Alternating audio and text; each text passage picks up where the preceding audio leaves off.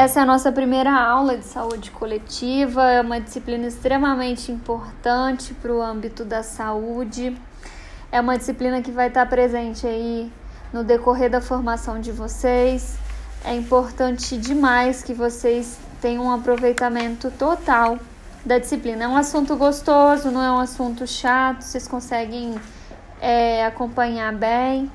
E para esse semestre, gente, para esse bimestre, aliás, a gente já tem uma nova divisão dos trabalhos, né? Com o primeiro bimestre essa situação pegou a gente de calça curta, acabou gerando muitos trabalhos acadêmicos e a gente conseguiu se organizar para que no segundo bimestre fosse um pouco diferente. Eu já vou explicar para vocês, tá bom? Antes disso, eu quero ouvir de vocês o que, que vocês uma palavra que vem à mente quando vocês escutam o nome saúde coletiva. O que, que vocês pensam? Assim, primeira palavra. Vamos lá, sem, sem pensar muito. Michele e Carla, fala pra mim, o que, que você pensa?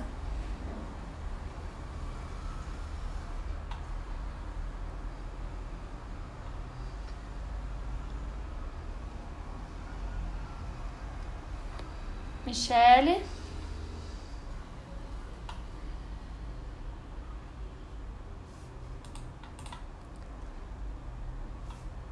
Carol, o que, que você pensa quando fala em saúde coletiva?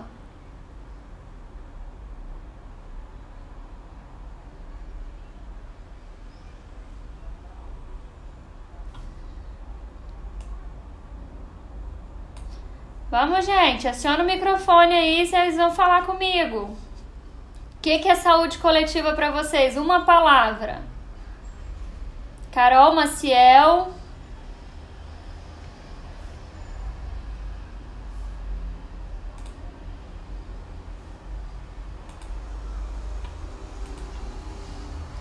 Fala comigo aqui no microfone. Eduarda Fávero. Colaboração? Colaboração. Foi a Eduarda que falou? Carol. Carol. Eduarda, o que, que é saúde coletiva para você?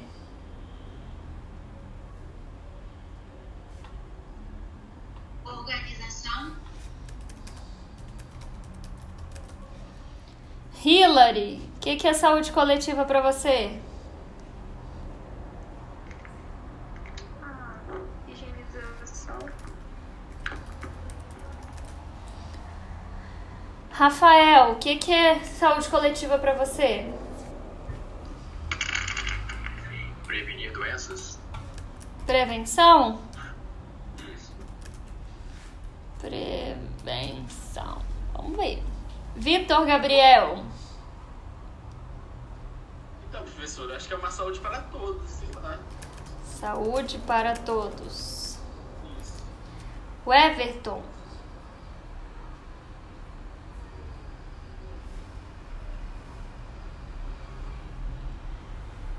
O Everton, o que é saúde coletiva para você?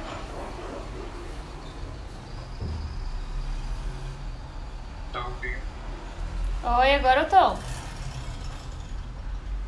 acho que é. Acho que é uma. um todo, né? Uma população. Não entendi. População, acho que é um todo. Uma junção de. População. Quem que não falou ainda? Michele. Tá ouvindo, Michele?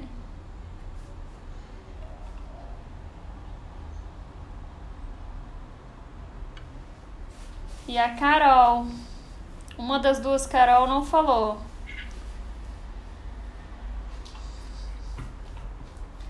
Eu já falei, mas eu posso falar outra, que eu acho, né? Não sei. Eu falei colaboração, mas acho que pode ser comportamento também. Não sei. Vamos ver. Cadê o povo dessa sala, gente? Só tem 10 alunos aqui online, é isso mesmo?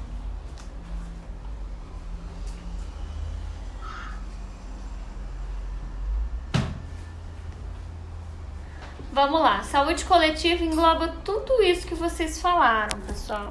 Ela tem sim é, parte de colaboração, organização, higienização, prevenção, a saúde para todo mundo, engloba a população e engloba também o comportamento dessa população com relação a todas essas palavras anteriores. Então, eu coloco aqui para vocês várias palavras que têm a ver com a saúde coletiva. Então, são vivências, objetivo, saudável, colaboração, recuperação, renovação, vida, desenvolvimento, tecnologias, epidemiologia, hábitos, cuidado, planejamento, integração, saúde mental, que aí entra aqui a parte de comportamento, bem-estar, avanços, né, principalmente com relação às pesquisas, área médica, solidariedade, interdisciplinaridade. São muitas as palavras que têm relação com relação à saúde coletiva. Orientação aqui também é o que vocês falaram. Então, tudo isso está relacionado, tá bom? Agora eu quero ouvir de vocês. Vocês já usaram o Sistema Único de Saúde alguma vez? Sistema Único de Saúde é o SUS. Alguém já usou? Fala pra mim aqui, já, quero ouvir a voz já toda. Usei também.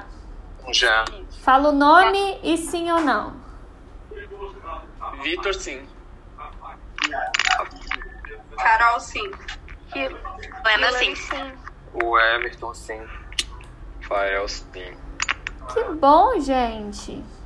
Vocês conhecem alguém que já fizeram, fez cirurgia pelo Sistema Único de Saúde? Vitor, sim. Eu conheço meu namorado. Não sei não, mas devo, devo conhecer. Sim, conheço. Então.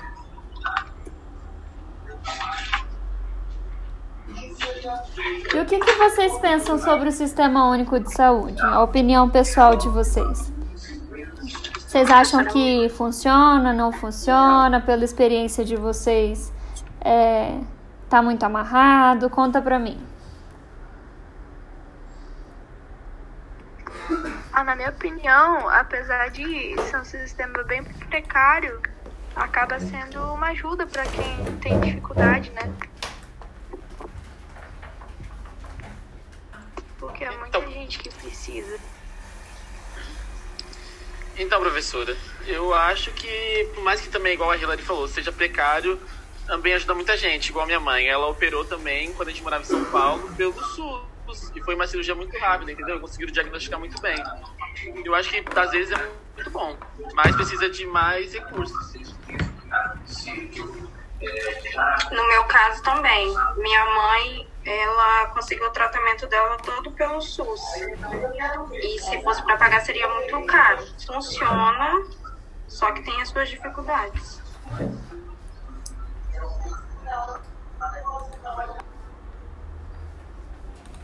Legal, mais alguém tem alguma experiência para poder compartilhar com a gente?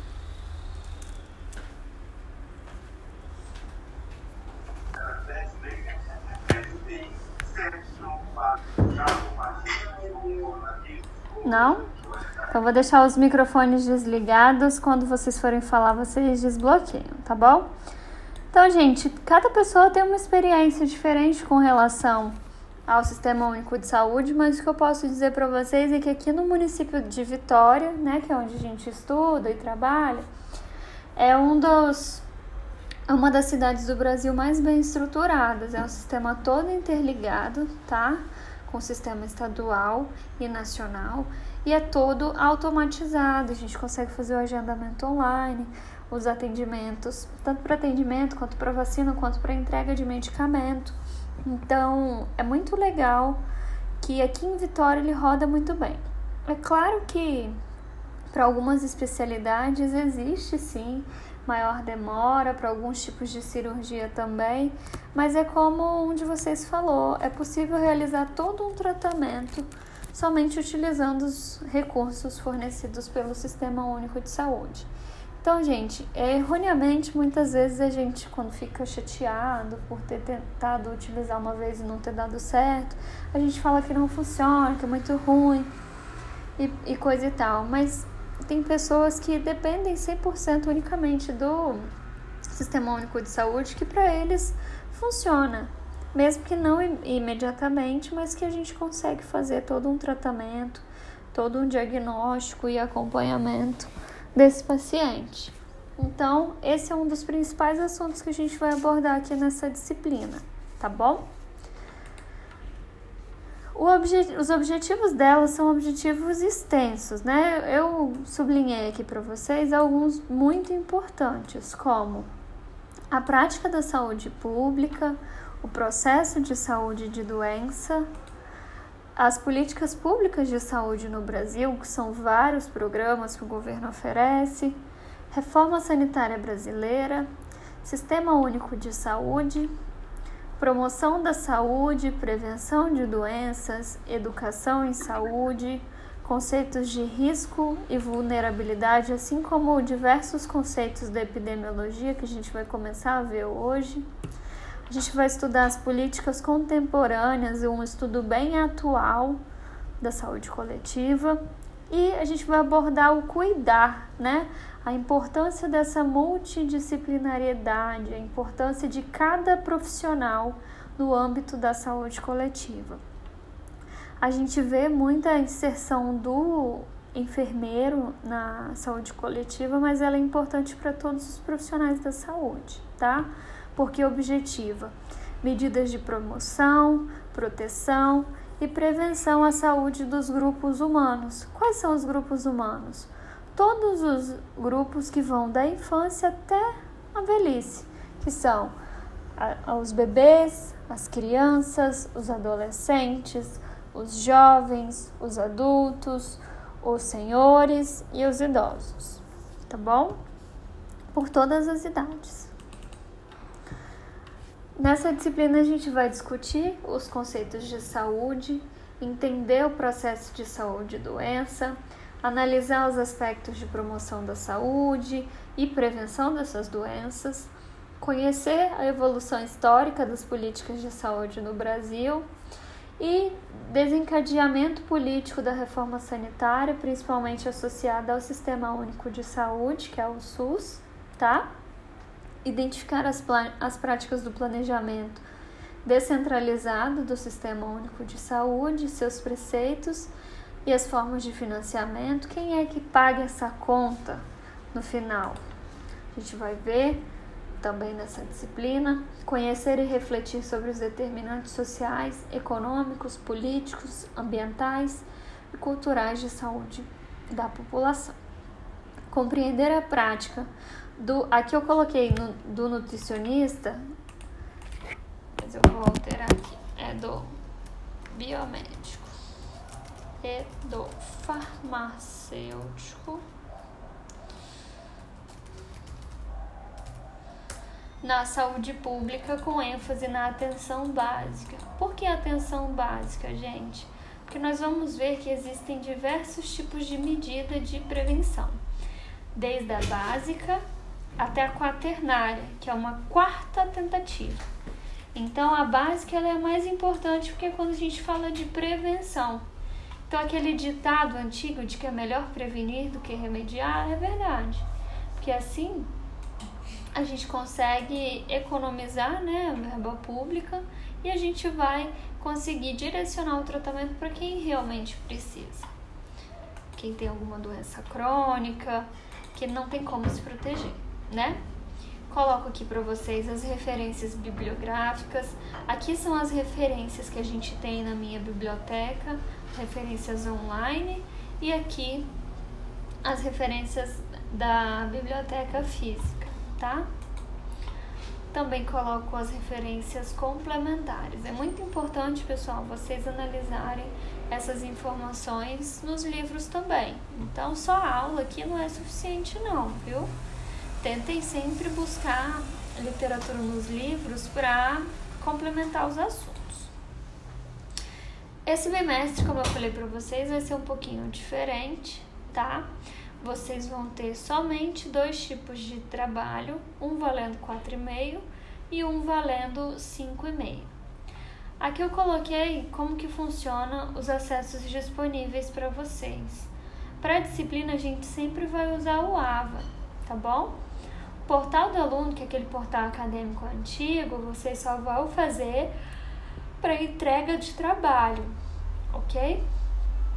E o aplicativo é onde a gente, eu consigo mandar mensagem para vocês e vocês conseguem fazer a busca de diversos acessos, como biblioteca digital, financeiro, solicitações, os documentos institucionais, a carteirinha de vocês, calendário acadêmico e tudo mais.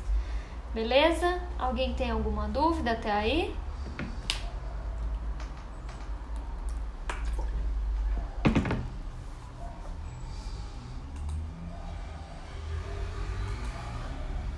Nada, gente, tá tranquilo? Fala comigo.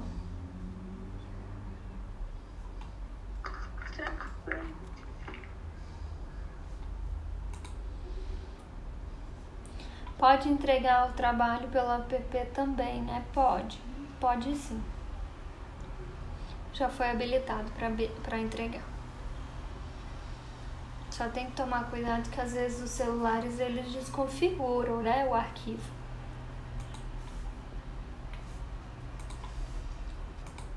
Vamos lá então. Agora a gente inicia a disciplina mesmo, que a gente já começa com conteúdo, tá? A primeira aula é um conteúdo simples, mas é conteúdo. Então, gente, a saúde coletiva no Brasil teve início em 1979 através de médicos que atuavam com uma medicina preventiva e social e fundaram um campo científico com orientações teóricas, metodológicas e políticas que privilegiava o social como uma categoria analítica. Só as pessoas mais ricas daquela época que tinham acesso a essas informações. Então a saúde coletiva envolvia nessa época quando surgiu gestão, política, psicanálise, clínica e epidemiologia. Então, só as pessoas que tinham dinheiro, que tinham acesso a esse tipo de informação, né? Só as pessoas mais privilegiadas. O restante da população carecia das informações do mesmo jeito. Conceito de saúde coletiva, gente, anotem aí, pode botar asterisco, que é um assunto importante Saúde coletiva é a ciência de prevenir a doença, prolongar a vida e promover saúde física e mental, mediante esforços organizados da comunidade para o saneamento básico, controle das doenças transmissíveis, educação dos indivíduos sobre higiene pessoal, organização dos serviços médicos. Então, organização que vocês falaram está presente aqui, ó, bastante, né? Então, saúde para todo mundo, né? E provo é, promover isso de uma maneira equilibrada, não pensando só na nossa saúde física, mas também na saúde mental, porque agora a gente está em 2020, né? A gente está vendo aí as doenças do século relacionadas com problemas mentais, né? A gente vê muita muitos casos de depressão, muitos casos de síndrome do pânico, síndrome de Burnout, estresse e por aí vai.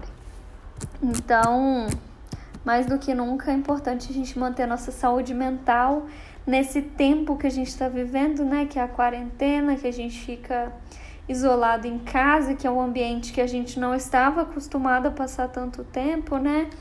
conviver o tempo todo com as nossas, os nossos familiares. É, a gente sabe que todo tipo de convivência é estressante, então promover a saúde mental nesse momento ela é mais que fundamental, tá? O objetivo da saúde coletiva é fornecer apoio aos sistemas de saúde, elaborar políticas públicas para esses sistemas, buscar explicações para o processo de saúde de doença, o que, que te faz ficar doente, qual que é esse processo. Vocês sabem que a disciplina que estuda as doenças, ela se chama patologia. É uma disciplina que vocês vão ver lá no quinto período, Tanto na biomedicina quanto na farmácia. Ela é uma disciplina fascinante que vocês vão estudar e eu tenho certeza que vocês vão se apaixonar por ela. O professor Pedro, responsável por essa disciplina, é um professor super bacana e lá vocês entendem todo o processo da doença esmiuçado, tá bom? Então vocês não vão estudar especificamente uma doença, mas vocês vão entender o processo básico que todas as doenças passam tá? Saúde coletiva também elabora ação de prevenção de doenças e produz práticas de reabilitação. Então, a reabilitação aqui está muito envolvido com os profissionais fisioterapeutas e de terapia ocupacional, mas nada impede que todos nós possamos fazer parte desse, desse estado pós-patologia, tá? A missão é influenciar a transformação de saberes e práticas de outros agentes, contribuindo para mudanças do modelo de atenção e da lógica com que funcionam os serviços de saúde em geral. Quais são os principais conceitos de saúde coletiva? A gente tem, o primeiro ponto para analisar, a diferença do que é saúde e do que é doença. São muitos autores, gente, que falam é, diversos conceitos diferentes, tá? Isso não é consenso, mas eu trago para vocês o que são os que são principais, ok? Então, Borse fala que a saúde é simplesmente você não ter nenhum tipo de doença. Já Nordenfeld fala que saúde é um estado físico e mental em que é possível alcançar metas vitais dadas as circunstâncias. E a OMS, que é a Organização Mundial de Saúde, fala que é o bem-estar completo, né, em, entre parte física, mental e social.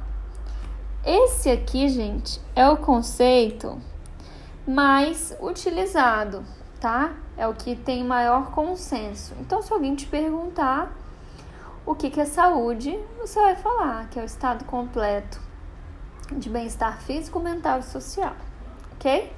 Bota um asterisco aí, que isso aqui é muito importante, tá?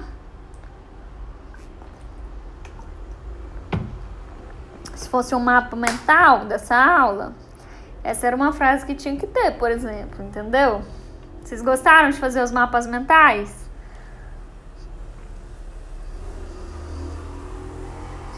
Fala comigo, gente. Não me deixe falando sozinha, não. Ainda não terminei. Não terminou? Não, vou entregar ainda. Mas gostou de fazer? Aprendeu bastante? Sim, sim. Tô aprendendo bastante ainda. Eu gostei, eu já tinha feito. É, achei bacana. Ajudou a fixar a matéria. Bem legal. Legal. Lembra que é até o dia 10 para entregar, hein, gente? E eu amanhã vou passar o dia corrigindo o trabalho de vocês. Eu comecei a fazer as correções e, e é muito trabalho. Deus é Pai. Ainda bem que esse bimestre vão ser menos trabalhos, tanto pra gente quanto pra vocês, né? Continuando. O processo de saúde de doença, gente, ele é variável, né? Envolve tanto a saúde quanto a doença de um indivíduo ou da população. Então, ele é variável porque pode ser que eu fique doente na minha casa, mas que as, as pessoas que convivem comigo não fiquem, eles se mantenham saudáveis, por conta de outros fatores, né? O principal deles a imunidade, ok? Imunidade é um outro assunto que a gente vai ver em uma das próximas aulas, que a gente vai ver que existem quatro tipos de imunidade, né? Dois tipos de imunidade inata e dois tipos de imunidade adquirida, que a gente vai falar mais à frente. Processos de saúde e doença estão interligados e são consequência dos mesmos fatores que se modificam nos diversos momentos históricos e no desenvolvimento científico da humanidade. Então, gente, a gente percebe que a saúde ela tá ligada aqui ó, à resistência, né, com relação às imunidades que a gente tem. E a doença são desafios que a gente vive e encontra no decorrer da vida, né? A gente já tem os fatores internos, né, intrínsecos da nossa vida com relação à nossa formação, né, os nossos genes vindos dos nossos pais.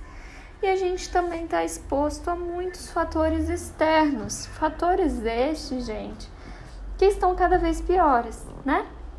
A gente tem uma rotina muito mais estressante, a gente se expõe muito mais ao sol, a gente consome muitos alimentos industrializados, nós praticamos menos atividades físicas, né?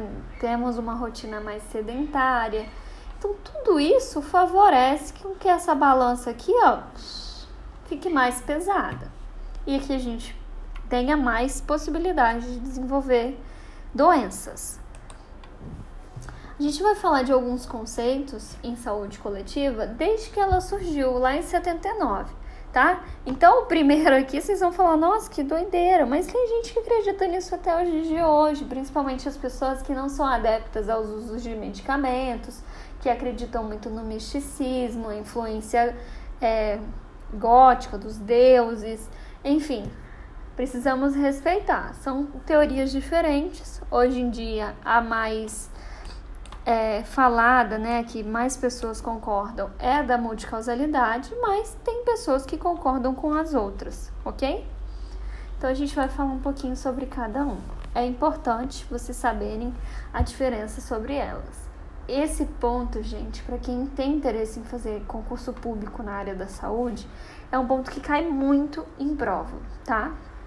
É um ponto crucial, digamos assim, para saúde coletiva quase sempre cai. Essa primeira teoria é a teoria mística, né, que fala que as pessoas adoecem através dos deuses. As doenças são causadas pelos deuses, ok? Acontece isso por conta de um desequilíbrio do espírito. Não tem como prever quando isso vai acontecer. E o controle e a cura não depende só do homem. Os deuses têm que querer também tá? Então, se você está fazendo tratamento, mas os deuses não querem que você se cure, você não vai se curar, ok? Então, é, principalmente religiões que acreditam em muitos deuses, isso ainda é comum até os dias de hoje, ok? Teoria hipocrática ou teoria dos humores. Ela, essa teoria acredita em quatro elementos fundamentais: fogo, ar, terra e água. Tem relação com as condições climáticas, né? Com as estações que a gente tem: é, inverno, verão, primavera e outono. Também tem relação com os fluidos corporais, porque acredita-se no equilíbrio ou desequilíbrio nos fluidos causados pela por essas condições climáticas que estão é, expostos. Então, eles acreditam que isso tudo pode causar patologia também. A teoria dos miasmas são teorias que se embasam em que as causas das doenças são através dos gases, ares e odores nocivos, principalmente associados à população tá? Então, todas as doenças teriam essa, essa causa. Por exemplo, moradores das proximidades de pântanos que pegavam malária. Eles acreditavam que a malária era por conta do mau ar, por conta dos corpos que estavam lá em decomposição. Isso é, acabou gerando medidas de saúde pública, com que os mortos fossem enterrados e que fosse feita a coleta de lixo. Mas a gente sabe que a malária é através de, é uma parasitose, então assim, não tem condições do ar estar tá relacionado com com isso, sabe? A, a gente estudando nos dias atuais, a gente sabe que não funciona dessa mesma forma, tá? O, o plasmodium, ele é um parasita, então ele não está presente no ar, ele está é, sendo utilizado pelos hospedeiros. Geralmente são mosquitos infectados, mas não é do jeito que, que essas pessoas acreditam, né? Unicausalidade, ela é uma teoria que foi iniciada lá, né, com estudos preliminares de Pasteur, que foi considerado o pai da microbiologia, mas ele acreditava que todas as doenças eram causadas por bactérias. Então, todos os, os micro-organismos causavam doenças, né? Que não existiam doenças genéticas, que não existiam doenças cromossômicas. Tudo isso, tudo que, todos os esforços dele eram para combate a infecções. Então, ele acreditava somente na etiologia microbiológica para as doenças. Seus estudos foram preliminares para muitas descobertas importantes. Porém, ainda não foram suficientes porque a gente sabe que outras coisas podem causar as doenças. As, os próprios parasitas fogem da microbiologia que engloba apenas vírus, bactérias e fungos, ok? No século XVIII surgem as primeiras evidências para determinação do processo saúde-doença, tá? Então, 79, quase 80 quase 20 anos depois, que foram descobrir que existem muitos fatores para as causas das doenças, né? Principalmente fatores internos e fatores externos. Quais são esses fatores, né?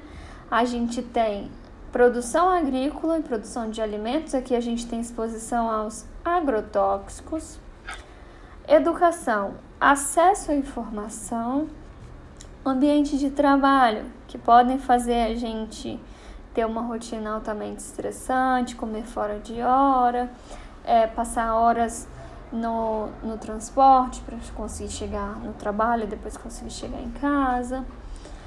É, desemprego, né? As pessoas que, que não têm fonte de renda é, têm uma alimentação mais precária, um sistema de água e de esgoto mais precário também serviços sociais e saúde mais escassos, né? Somente tendo acesso ao Sistema Único de Saúde e a casa em que essas pessoas vivem. Então, a nossa casa, por exemplo, eu sou uma pessoa asmática, minha casa ela tem que ser muito bem higienizada. Eu não posso ter cheiros fortes, não posso ter tapetes, cortinas maravilhosas, porque eu tenho um problema respiratório. Se eu vou na casa de alguém que tem é, excesso né, de pano, de tecido, que acumula mais poeira, eu tenho um ataque da minha doença respiratória. Mas alguém aí é asmático? Acontece isso com vocês também?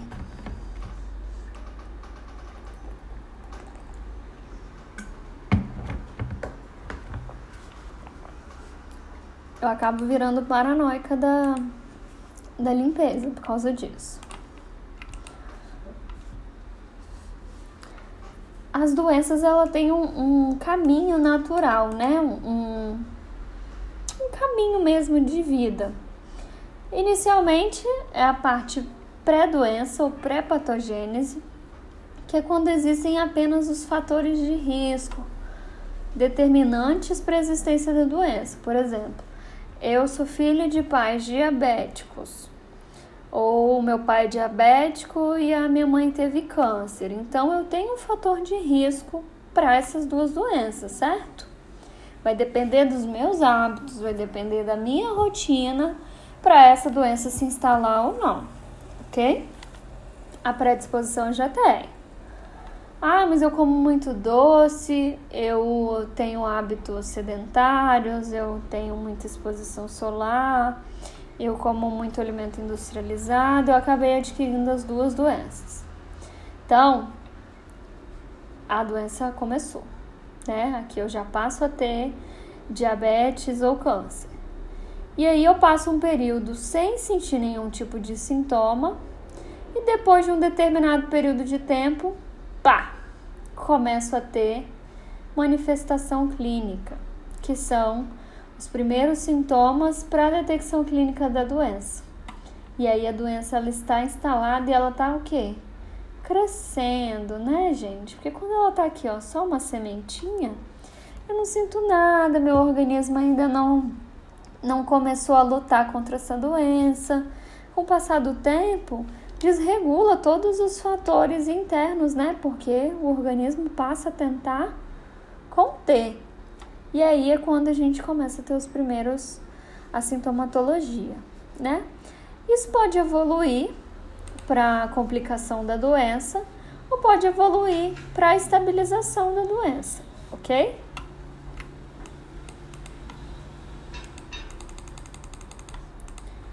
Aqui no slide 23, eu falo com vocês sobre o período inicial, né, que é antes do homem adoecer.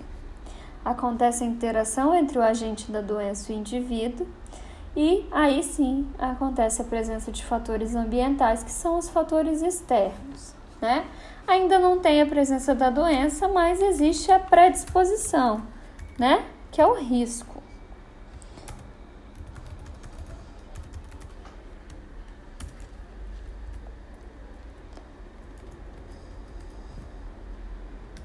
Predisposição. Depois o paciente começa a ter sintomas da doença, né? Ainda, aliás, ele começa a ter a doença, mas ainda não tem sintoma. Por quê? O organismo ainda está se acostumando, está entendendo que tem alguma coisa de errado. Quando o paciente fica doente, aí essa doença ela pode avançar para diferentes graus de acometimento, né? Pode gerar morte, paciente ficar em estado crônico, invalidez ou ele pode se recuperar, que é o que a gente quer muito, né, pessoal? A gente quer que o nosso paciente saia andando sempre do hospital, que ele saia bem. Mas nem sempre isso é possível, porque a doença ela pode evoluir para outros estágios, ok? Isso depende muito do tipo de atendimento que ele recebe, o prazo de atendimento que ele vai receber, né? Se ele demorou muito para ir para o hospital ou não, se é uma doença de fácil tratamento, se ele vai continuar o tratamento. São muitos fatores que interferem nesse, nesse resultado aqui. Ele está queimando!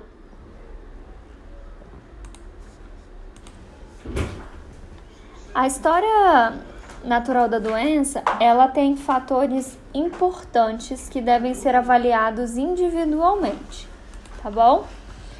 Em 1976, o conceito de história natural é definido como um conjunto de processos interativos compreendendo as interrelações do agente, do suscetível e do meio ambiente que afetam o processo global e seu desenvolvimento. Desde as primeiras forças que criam o estímulo patológico no meio ambiente, passando pela resposta do homem aos estímulos, até as alterações que levam a um defeito, ou a invalidez, ou a recuperação, ou a morte, tá?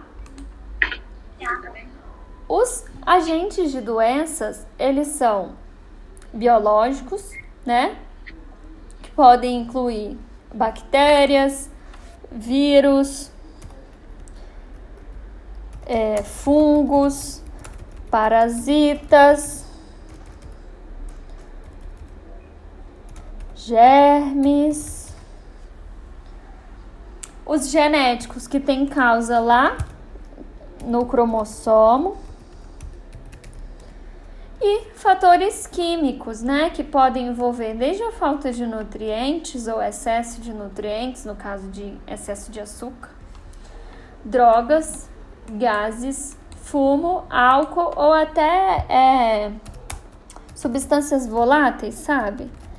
Tem gente que trabalha, por exemplo, na Petrobras ou trabalha em empresas de solda.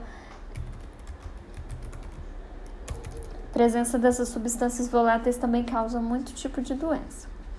Fatores físicos como a radiação, atrito, impacto também são agentes de doenças.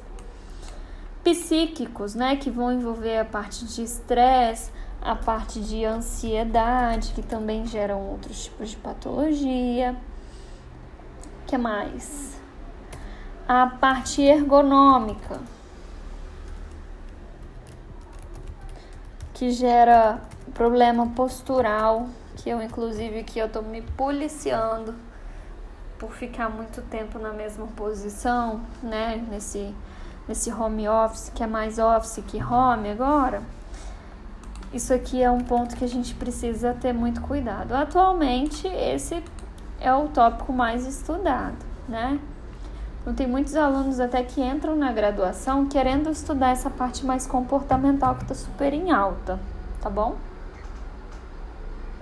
Aí a gente pode desenvolver um estudo em parceria com a psicologia. Qual que é a tríade causal? Gente, o que, que faz então o paciente ter a doença? O ambiente, os genes e o hospedeiro estão no mesmo nível no que interfere a determinação da doença. Logo, ações de saúde deveriam ser capazes de identificar o elo mais comum da tríade e afetar, atuar especificamente sobre ele. Então a gente pode falar sobre a parte externa, né? Todas essas causas externas que podem interferir no processo de saúde e doença, a parte cromossômica e o ser humano como um todo. O processo de saúde de doença ele vai envolver os agentes, né? A parte física, biológica, social que ele está vivendo, né? Que é a parte ambiental e o hospedeiro.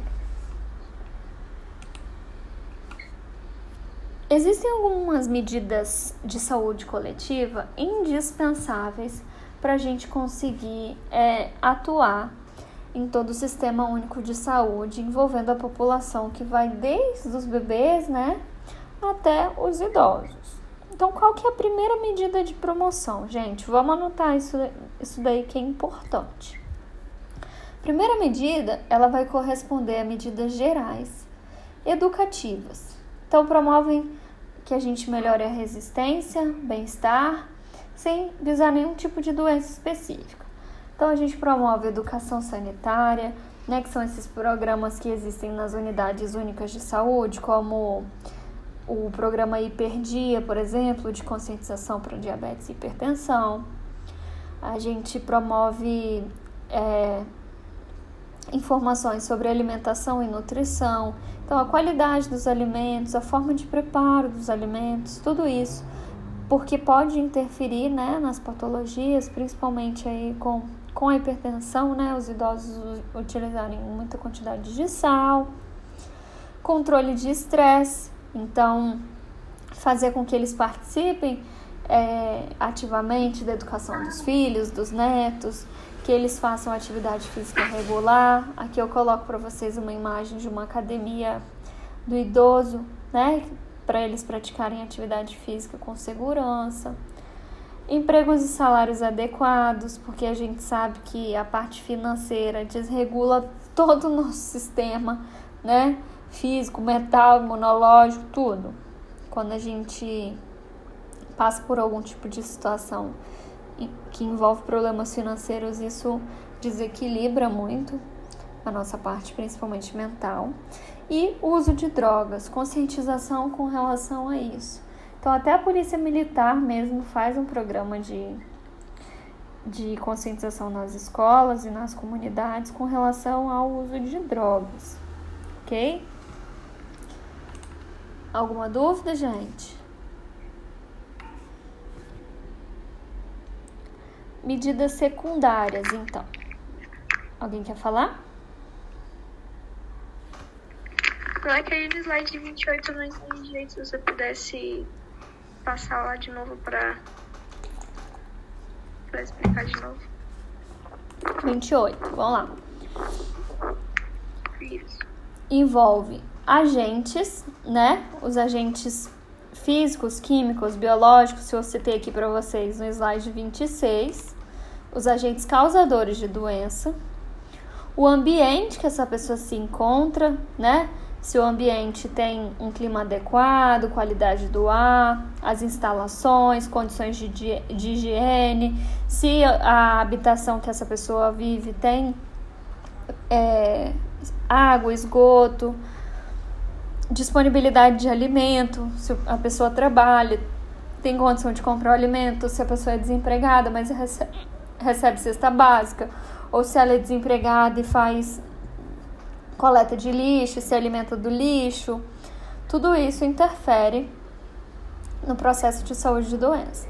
E também, gente, o hospedeiro, que é o homem, né?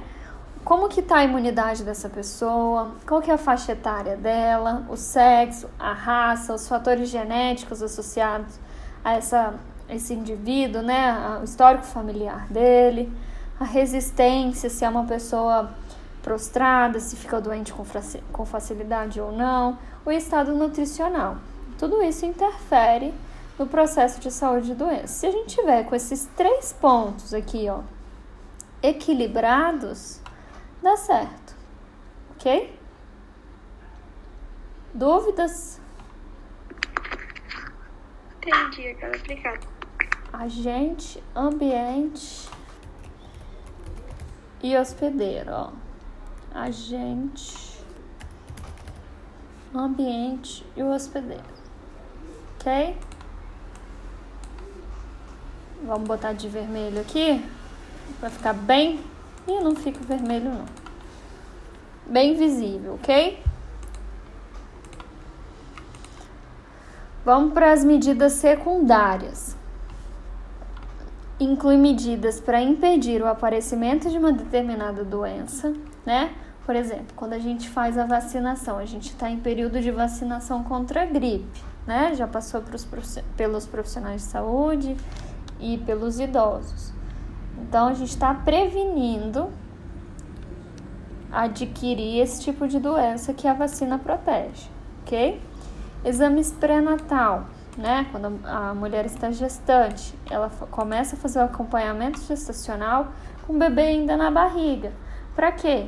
Para a gente tentar impedir o aparecimento de uma doença. Ou se essa doença vier a aparecer, ela venha com sinais brandos, por exemplo, pós-vacinação, ou no caso de um, de um exame pré-natal, descobrir ter o diagnóstico muito precoce para a gente ter um tratamento com mais eficácia, ok? Quimioprofilaxia é quando a gente faz uma profilaxia via oral com medicamento, né? Então, nos casos principalmente dos pacientes idosos, que eles precisam fazer o uso contínuo de algumas medicações para evitar que essa doença ela retorne, principalmente retorne com uma força maior. O processo de fluoretação da água, né? Água tratada para consumo e eliminação dos agentes causadores de doenças. Vou até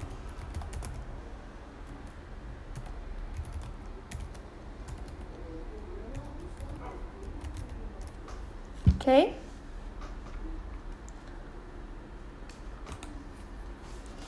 As medidas terciárias, então. Diagnóstico e tratamento precoce. Isso acontece principalmente para rastreamento em casos de câncer, é, principalmente porque o, o, Sistema Único de Saúde ele faz campanhas preventivas, né, principalmente nos meses de outubro, de novembro e acho que é setembro amarelo é com relação a doenças mentais. Qual que é o de câncer de pele, gente? Eu não me recordo agora. Mas então, para câncer, né, nos meses de novembro, outubro, dezembro tem para a parte cardíaca, que são as principais doenças que acometem a população brasileira, né? A possibilidade de realizar exames periódicos, então nós mulheres com relação ao exame preventivo, aos homens com relação ao, ao exame de próstata, né, o exame de toque, as mulheres terem orientação para fazer o autoexame das mamas, para avaliar se existe presença de algum cisto ou de algum nódulo. Tudo isso é papel do profissional multidisciplinar que trabalha com saúde coletiva. Já as medidas quaternárias eh, são as últimas medidas né, em que a gente vai limitar o dano a gente já tem um problema, né? Porque a gente já conseguiu identificar a doença, já sabe a extensão das lesões, a gente precisa diminuir as possibilidades de complicação. Como? facilitando os serviços de saúde, o acesso né, às consultas, principalmente consultas com os especialistas, fazer o tratamento médico ou cirúrgico adequado e, quando necessário, manter o paciente hospitalizado, tá, gente? É muito comum paciente ir procurar a unidade básica de saúde, os, os profissionais verificarem que o paciente não tem condição de voltar para casa, mas ele não quer ir para o hospital, ok? Ou quando vai para o hospital não quer ficar internado. Isso é um fator limitador que a gente tem no Brasil. As pessoas mesmo precisando de tratamento, elas evitam muito ficar hospitalizadas.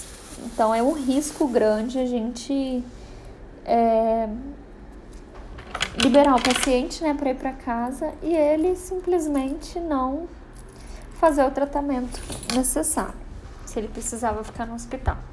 Já aconteceu, por exemplo, com o meu pai. Tem algumas patologias que o paciente precisa tomar antibiótico no mesmo dia, no mesmo horário, correndo o risco de agravar muito a doença. O que ele teve foi uma diverticulite, por exemplo. Oxe, fechou aqui tudo. Cadê? Voltou. Deixa eu fechar.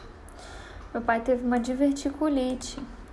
E esse, essa doença é uma inflamação do, do intestino em que se uma bolsa estourar pode causar até uma necrose, necrose abdominal. Então o que acontece? O tratamento é tomar um antibiótico para poder diminuir, diminuir essa inflamação né, intestinal e tem que ser no mesmo dia, no mesmo horário, a mesma quantidade. Em casa a gente faz isso, gente? Impossível. Em casa a gente vai fazer tudo menos tomar remédio no horário certo. Então, por isso, nos casos de pacientes com essa doença, tem que ficar hospitalizado por sete dias para tomar o remédio. Gente, eu vi esse homem desesperar, porque é muito difícil para quem não não tá acostumado, né? Ter que ficar internado. Ninguém gosta, ninguém quer, mas não tem jeito. Em alguns casos é necessário, ok?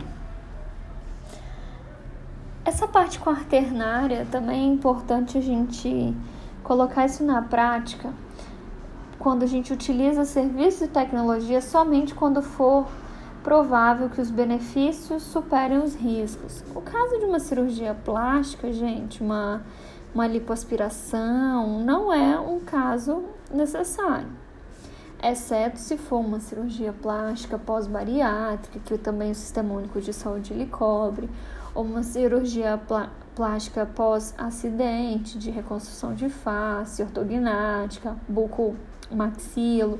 Então, isso daí também é possível. Mas quando realmente são necessários, né, para evitar os excessos. Então, a gente precisa tomar muito cuidado quando a gente trabalha no serviço de saúde para não cair nessa parte excessiva, ok?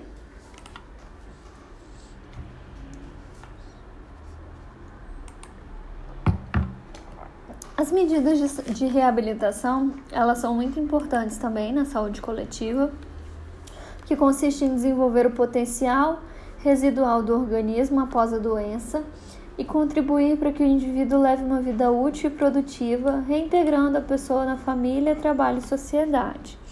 Então, pode acontecer a partir de terapia ocupacional, né, que faz é, tratamento com base no desenvolvimento de projetos terapêuticos específicos, podendo envolver distúrbios genéticos, traumáticos, doenças adquiridas ao decorrer da vida, alterações cognitivas, afetivas, perceptivas, psicomotoras.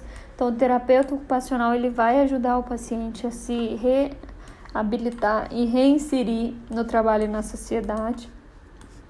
Treinamento do deficiente principalmente visando essa reintegração.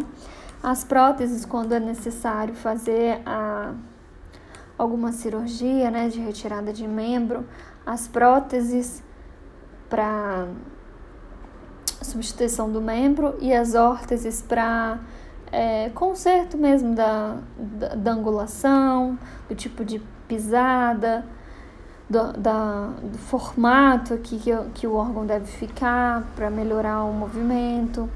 Então, esse essa parte entra na, na parte de reabilitação e isso aqui é uma atuação do fisioterapeuta, tá?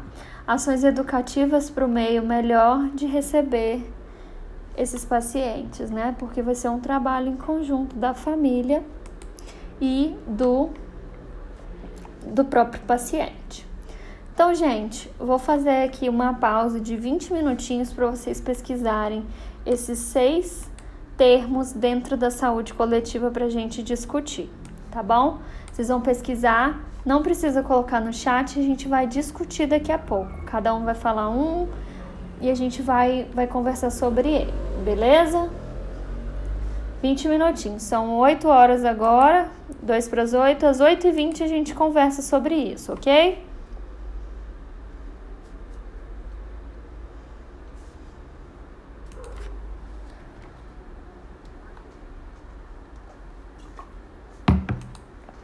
É uma pesquisa simples, não precisa ser muito complexo, não. Basta colocar o conceito, ok?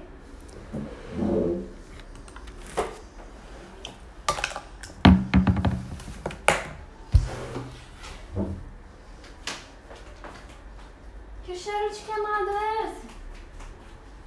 Que cheiro de queimado é esse, então? Caralho, top isso aqui, velho. Não precisa do outro, não. Ixi, eu fico aqui, ó. Cheiro de queimado. Caixinha, achei uma solução. Por que que demora tanto para aprender? Por que que tem que se fuder um ano para um detalhe evoluir sua vida?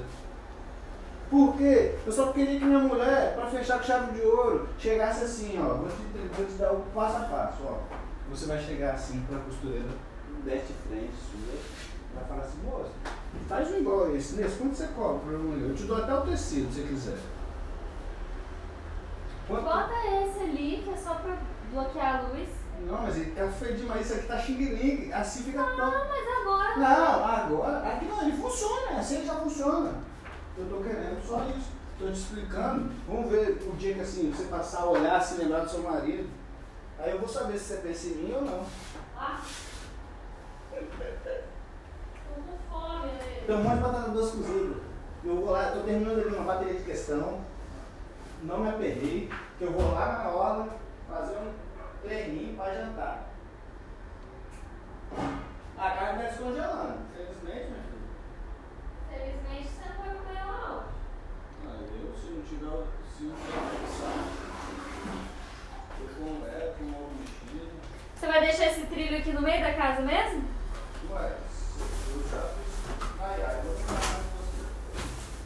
Desci, subi, desci, copa de chá, fiz aqui, vai, bola, descarreguei, voltei pra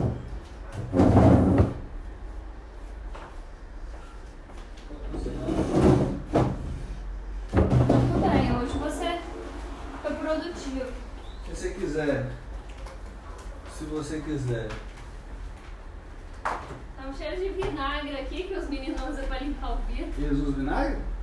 Hum, então o negócio é- Você viu? Já tem proteção esse vidro verde, meu filho. Pode ser daquele fininho. Hein? Até o fininho. Agora eu não sei nem o que, que vale a pena mais. Botar um desse é capaz de escurecer demais. Ele já é escuro, rapaz. Bicho, de dia eu olhei pra ele fechar. Deu uma quebrada legal. Botar um só, uma camadinha. Ah, que esse aqui ficou bonito, sabe por quê? Não precisou daquela faixinha de vidro lá em cima. Ué, Tem uns que precisa ficar Aqui no feio. prédio, Tem, não. tem sim. Por que ficou torto? Hã? Por quê? Não, acho que por causa do tamanho desse vidro aí. É um tamanho que não pode receber. isso, não. Vou te mostrar, tem vários. Vários. Imagina quando tiver tudo pronto, aí você vai ver. Rapaz, esse povo tá tirando minha atenção, tem que parar de olhar LX, velho. Eu não queria, eu queria que você botasse pra vender. Por isso o povo fica conversando, querendo bater papo. Tem que tirar esses quadrinhos daqui dessa parede. Já tem um monte de gente falando que vai ver, vai buscar, vai reclamar e tá igual. Uma menina mandou uma mensagem que agora, ó. E se ninguém comprar, sexta-feira ela vai buscar, ela quer muito, mas ela vai pegar o dinheiro desse dela, o salário dela. Ótimo, pra mim é melhor Eu ainda. falei que tem três pessoas fazendo saco. E é verdade ou mentira? Só o caô. Se ninguém pegar, ela pode. É. É o que que é? Falou com o seu Dalto da porta? Não, seu Dalton, meu filho. Eu vou vender, já tem gente interessada. Na porta? É. Já apareceu.